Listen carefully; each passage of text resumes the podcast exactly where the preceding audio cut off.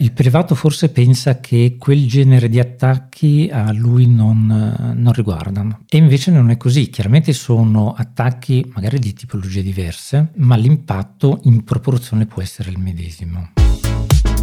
Salve a tutti, siete all'ascolto di Insider dentro la tecnologia, un podcast di Digital People e io sono il vostro host Davide Fasoli.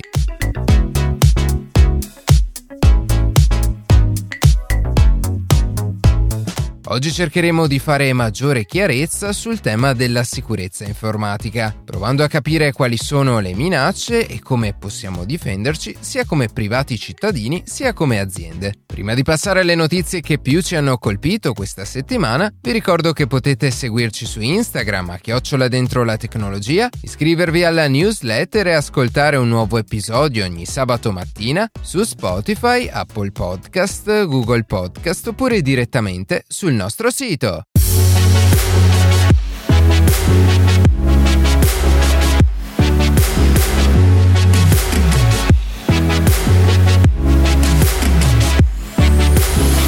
Un gruppo di ricercatori dell'Università dell'Arizona ha esaminato più nel dettaglio i dati LiDAR resi pubblici dal governo messicano relativi alle misurazioni di circa 84.500 metri quadri di territorio. Grazie a queste informazioni l'università è riuscita a scoprire e riconoscere circa 500 nuovi monumenti, costruiti da Maya e Olmechi tra il 1100 e il 400 a.C. e probabilmente ad uso cerimoniale. Queste scoperte, come appena detto, sono state possibili innanzitutto grazie proprio alla tecnologia LiDAR, che permette di scansionare vasti territori in modo semplice e veloce grazie anche all'utilizzo di droni. Tuttavia sono stati poi necessari dei confronti con altre mappe più dettagliate e rilevazioni sul posto. In ogni caso questo ci fa capire più che altro l'importanza sia di avere a disposizione dei dati pubblici e accessibili a chiunque, su cui si possono quindi basare nuove scoperte come questa, ma anche le potenzialità di tecnologie come i LiDAR e le nuvole di punti in generale, di cui avevamo parlato nella puntata Autodesk Software e Cloud per costruire il futuro che in futuro permetteranno, tra le altre cose, di mappare e conservare i più importanti monumenti e strutture archeologiche.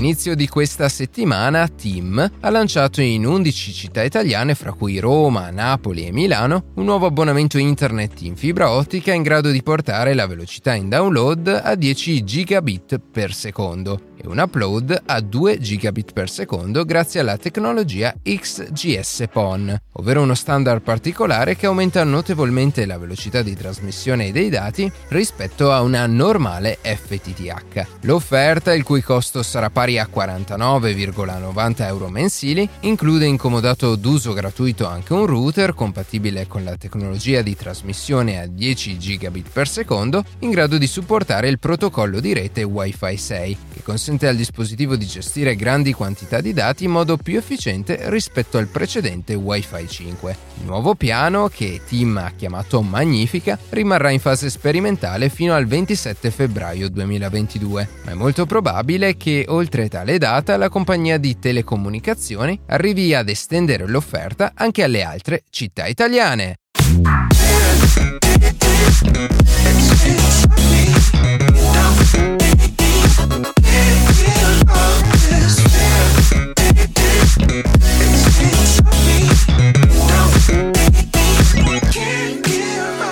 Fine di ottobre si conclude il mese dedicato alla cyber security. Si tratta di una campagna dell'Unione Europea che si è tenuta per tutto questo mese con lo scopo di promuovere tra i cittadini la conoscenza delle minacce informatiche e dei metodi per contrastarle e per cambiare la loro percezione proprio sulle minacce cibernetiche. Per fare la nostra parte nella divulgazione di questi temi abbiamo nuovamente invitato Luciano Quartarone, Chief Information Security Officer.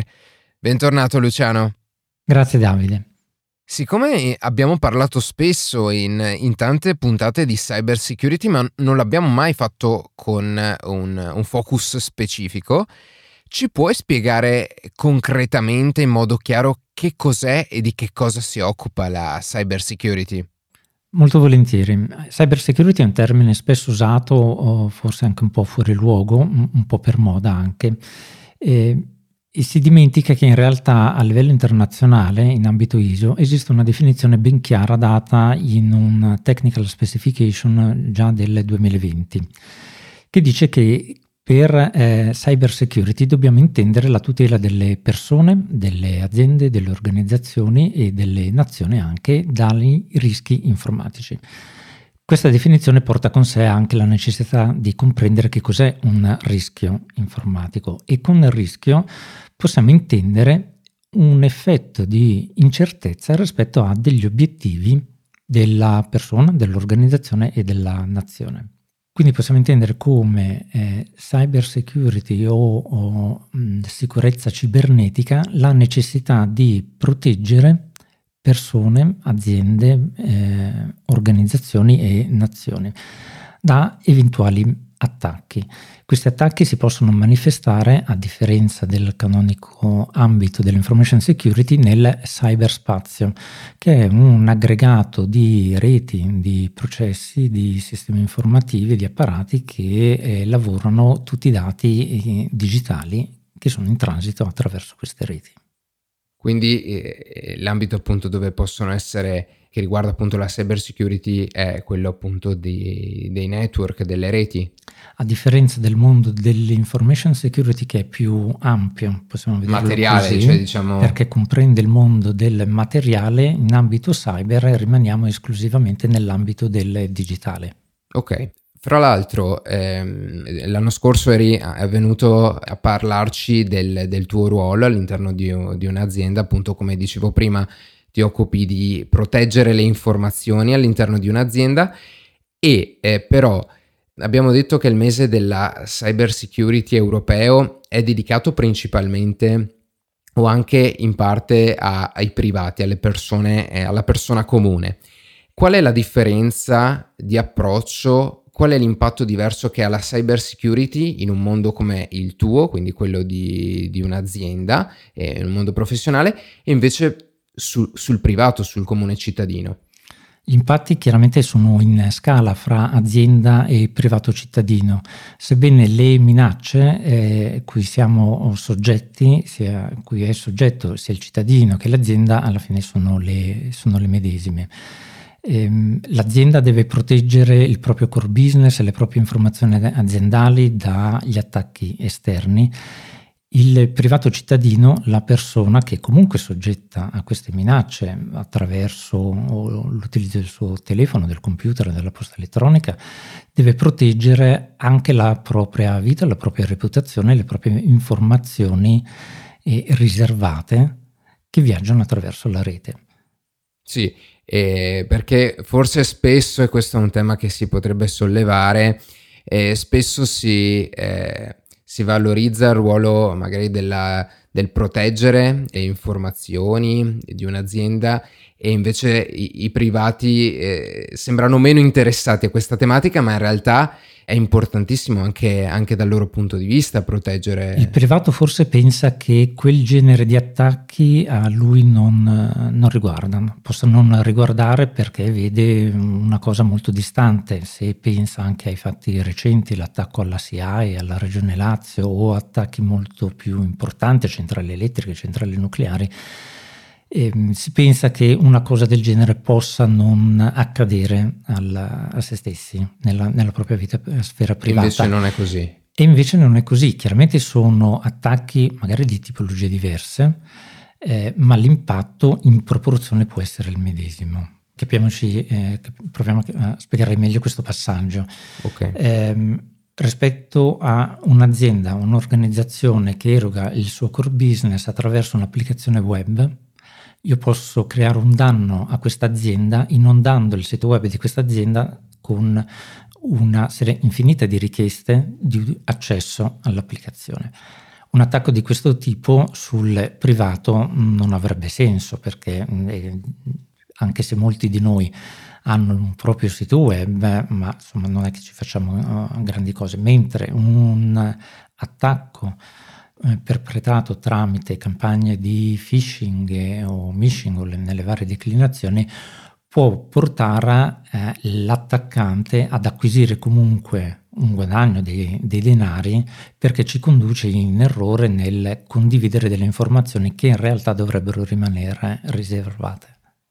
Certo, poi oggi eh, eh, sfruttiamo sempre di più la tecnologia, salviamo tutte le nostre credenziali, quindi è un obiettivo che non è così inverosimile quello di, di essere attaccati per, per ottenere sì, queste e informazioni. E spesso eh, crediamo a più o meno tutte le comunicazioni che le banche o gli istituti di credito ci mandano o sedicenti tali, per cui siamo anche portati a rimettere in rete queste credenziali tutte le volte che qualcuno ce le chiede senza prestare attenzione eh, al fatto che magari quella richiesta è del tutto illecita, perché l'attaccante ha ricostruito anche da un punto di vista di grafica e di layout un sito molto simile a quello del nostro istituto di credito, ma che in realtà non ha dietro nessuna funzionalità eh, legittima e anzi serve proprio per estorcere del, del contenuto che poi viene riutilizzato fraudolentemente. Ecco, sì, esatto. Quindi adesso abbiamo fatto un quadro generale di, del tema appunto del, della cyber security e dei con, concreti possibili eh, rischi che corriamo sia come, come aziende sia come, come, privati. Però ci, ci puoi spiegare quali sono le armi dalle quali dobbiamo difenderci, cioè eh, quali sono eh, gli strumenti che eh, un soggetto, eh, male- una, um, un attacco malevolo uh, può utilizzare per, eh, per colpirci. Gli strumenti sono uh, diversi, però proverei a ribaltare la prospettiva della domanda. Cioè, spesso il, eh, il, privato, il libero cittadino, nell'utilizzo del suo smartphone del suo computer si sente un po' come eh, un rambo da tastiera che naviga nella giungla di internet ed è libero di fare qualsiasi cosa. Pur in questa libera navigazione, eh, quel Rambo deve avere delle armi lui per difendersi dagli attacchi esterni. Gli attacchi, come dicevamo in apertura, possono essere di natura diversa, da blocco il sito web o installo a tua insaputa e chiaramente senza chiederti alcun consenso un'applicazione sul tuo telefono, sul tuo computer, che mi permetterà poi di carpire dei segreti, delle informazioni per te rilevanti e quindi di tenere traccia delle credenziali di accesso che utilizzi per, eh, per, accedere per esempio all'home banking o alla tua posta elettronica e da lì col tempo collezionare sempre più informazioni. Quindi le armi eh, in realtà le dobbiamo vedere lato utilizzatore del sito più che eh, attaccante, perché l'attaccante ha il vantaggio di poter ricercare continuamente, di studiare molto nuove eh, metodologie, nuove tattiche di, eh, di attacco. Noi dobbiamo sfruttare una principale arma eh, nostra, al di là degli accorgimenti tecnici o tecnologici che possiamo avere sul nostro dispositivo, ovvero quello di incrementare la nostra consapevolezza dell'utilizzo dello strumento che stiamo facendo.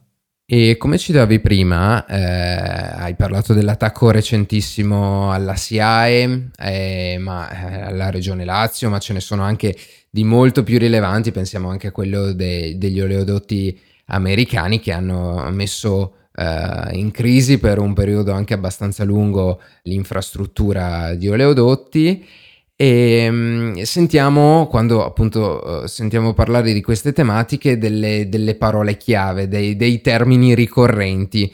Eh, uno fra, fra, tutti, forse il più, il più, celebre attualmente, è quello eh, è la parola ransomware, ma eh, ce ne sono anche altri, pensiamo agli spyware o, agli attacchi di phishing. Cosa vogliono dire poi concretamente queste parole? Ok, allora partiamo dal primo, dalla ransomware. È una tipologia di malware che porta a, a cifrare o a bloccare l'utilizzo del dispositivo attaccato e a richiedere un riscatto in moneta elettronica per il rilascio del dispositivo stesso.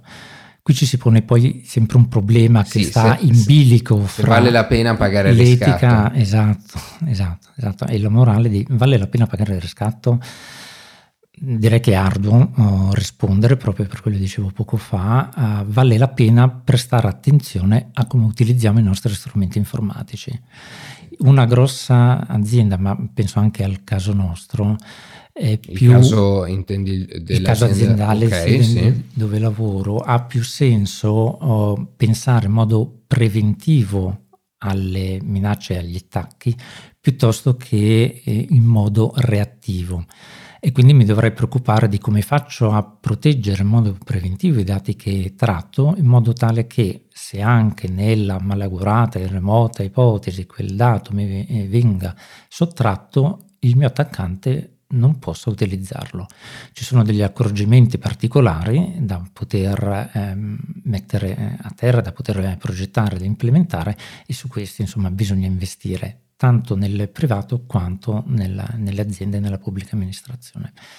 Gli spyware invece sono un'altra tipologia di, di, di malware che eh, consistono nel spiare, nell'intercettare le informazioni che noi inseriamo in rete attraverso i nostri dispositivi e queste poi vengono riutilizzate un po' come dicevamo prima per scopi chiaramente non, non leciti. Tutti gli attacchi invece di phishing, poi declinati, phishing è una mail eh, fraudolenta, pure quella, dove eh, il mittente si spaccia per un nostro noto contatto okay, e ci chiede di eh, eseguire qualche, qualche azione.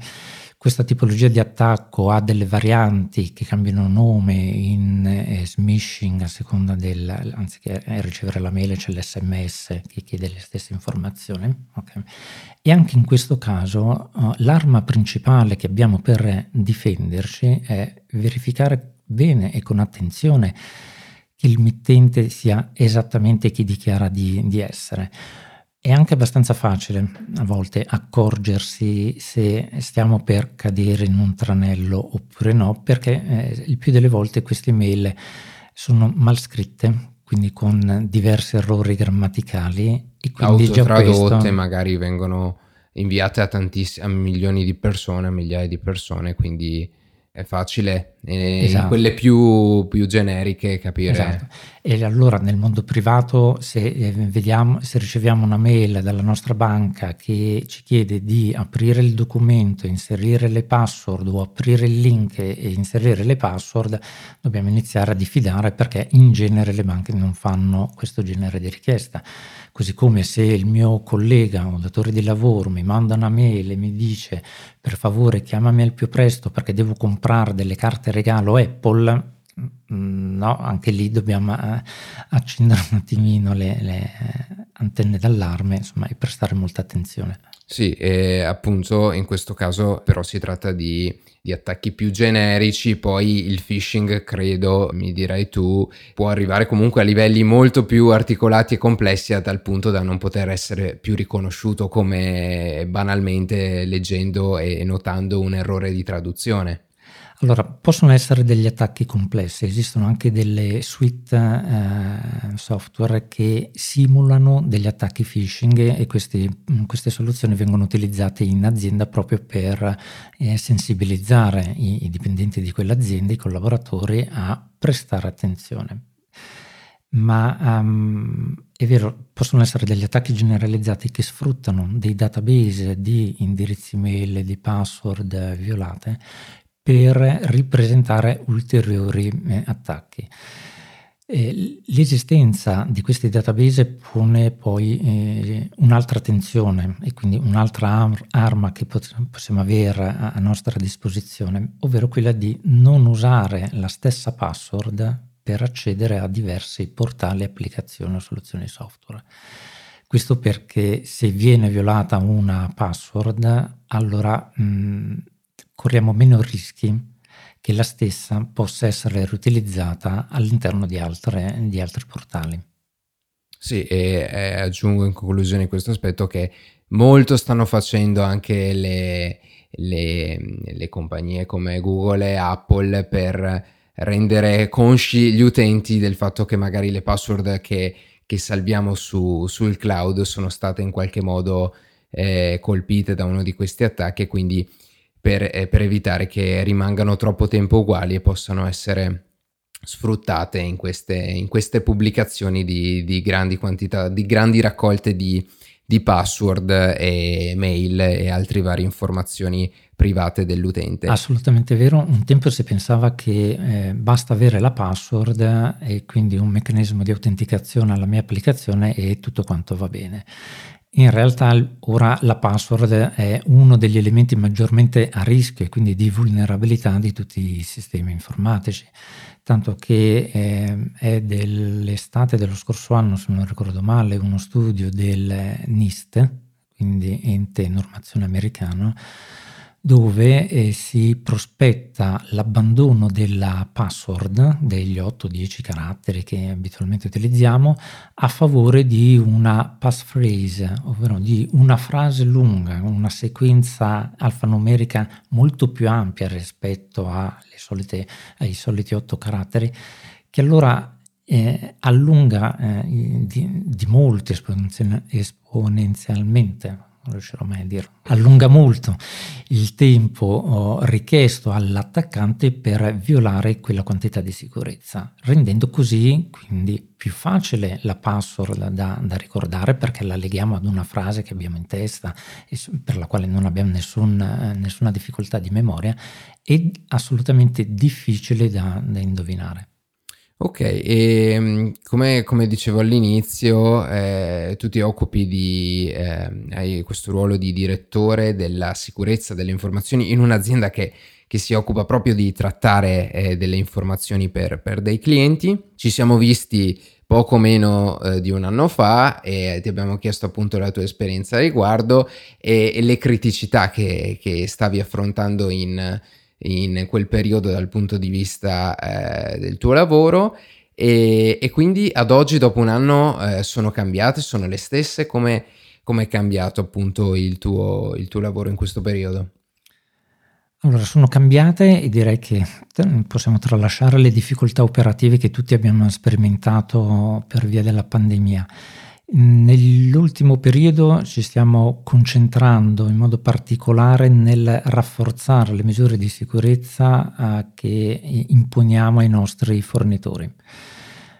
Il problema principale che abbiamo è che quando un nostro fornitore di sistemi eh, informativi deve accedere ai nostri sistemi informatici mm, da remoto, diciamo così, eh, ci scontriamo col problema di non avere un controllo preciso e puntuale su uh, quella struttura che accede ai nostri ambienti. E questo, e questo pone, innalza, eh, innalza il rischio di intromissione di codice malevolo e impone quindi dei maggiori controlli. Controlli che possono essere implementati da un punto di vista formale a livello contrattuale con il fornitore, ma anche controlli tecnici, operativi, su tutto il traffico di rete che viene scambiato con questo soggetto. Ok, e ehm, in conclusione appunto qual è il ruolo uh, dal tuo punto di vista che, che, ha il nostro paese in tema di, di cybersicurezza? Allora, l'Italia sta uh, muovendosi, eh, dico anche per fortuna, con un'agenzia dedicata e anche il piano di resilienza, il PNRR, ha stanziato diversi miliardi per la digitalizzazione eh, nel nostro paese. Nonostante i soldi quindi sembra eh, non manchino, potrebbe essere un problema capire come spendere opportunamente questi, questi soldi eh, spendere oltre 6 miliardi nelle reti ultra veloci mh, mm, potrebbe non essere l'unica soluzione per rafforzare la sicurezza del sistema paese che parte certamente dalle eh, grandi organizzazioni nazionali, dalle grandi aziende, ma deve arrivare anche fino al, al singolo cittadino. Un altro aspetto da uh, tenere comunque in considerazione riguarda invece il mondo della normazione e quindi tutta l'attività di normazione e in Italia in modo specifico un'info porta avanti anche in quest'ambito può essere un utile strumento per uniformare eh, il mercato e gli approcci anche alla sicurezza, an- anche alla cyber security. Quindi un processo di standardizzazione potrebbe rendere il nostro sistema paese, ma poi penso anche all'Europa, più sicuro. Certamente sì, certamente sì.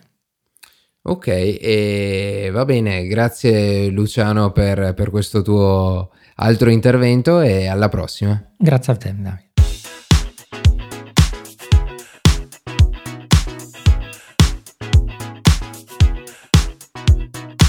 E così si conclude questa puntata di Insider dentro la tecnologia. Io ringrazio come sempre la redazione e in special modo Matteo Gallo e Luca Martinelli che ogni sabato mattina ci permettono di pubblicare un nuovo episodio. Per qualsiasi tipo di domanda o suggerimento scriveteci a redazione chioccioladentrolatecnologia.it, seguiteci su Instagram a chioccioladentrolatecnologia dove durante la settimana pubblichiamo notizie e approfondimenti. Qualsiasi caso nella descrizione della puntata troverete troverete tutti i nostri social. Se trovate interessante il podcast condividetelo che per noi è un ottimo modo per crescere e non dimenticate di farci pubblicità. Noi ci sentiamo la settimana prossima.